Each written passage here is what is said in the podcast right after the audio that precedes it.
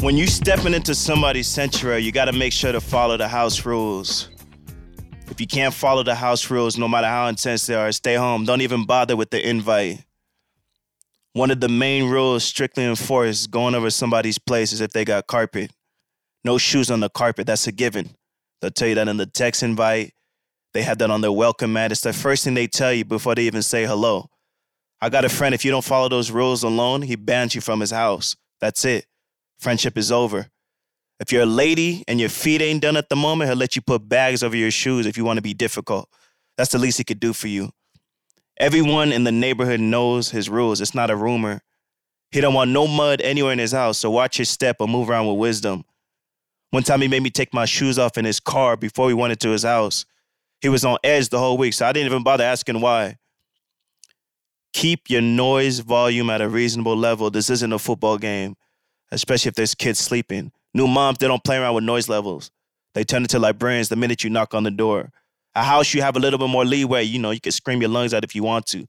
But if it's an apartment, there's no reason to talk over anyone in convo.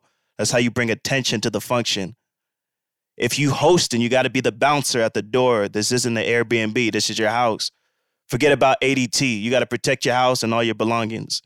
Some people like to steal for fun, so you got to watch these con artists that move around in silence Gotta know who's coming into your spot, no uninvited guests. Because then there's those people, when you invite them over, they bring along people who aren't invited. So you gotta give the guests and their tag alongs that house rule speech because they're not used to your spot. And if they planning on being a regular visitor, they gotta hear everything off top.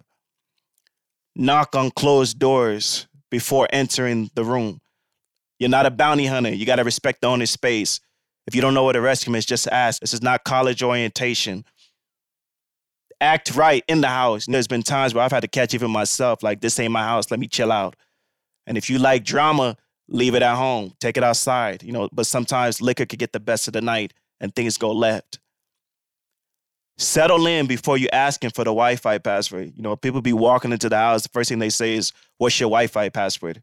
And if you get the Wi-Fi password, write it down on your phone just in case you get kicked out the Wi-Fi so that the host can host in peace if it's a potluck and you know it's a potluck, bring something for entry. Bring something, a bottle, cookies, something, wine. I got a friend, he looks at what you bring before you enter his place for a function. He inspects it. Like this man would shine in TSA. If it's a party at 20 and you only bring a six pack of Heineken, he'll send you home. Good luck getting in. You'll need another plug to get in. This is his party. He don't have time for any of that.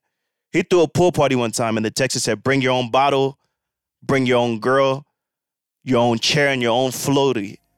I text him back and said, Is that all, sir? He said, Nah, and use your own lungs to blow it up. Make sure y'all rate and leave comments for the podcast and tell a friend if you get a chance.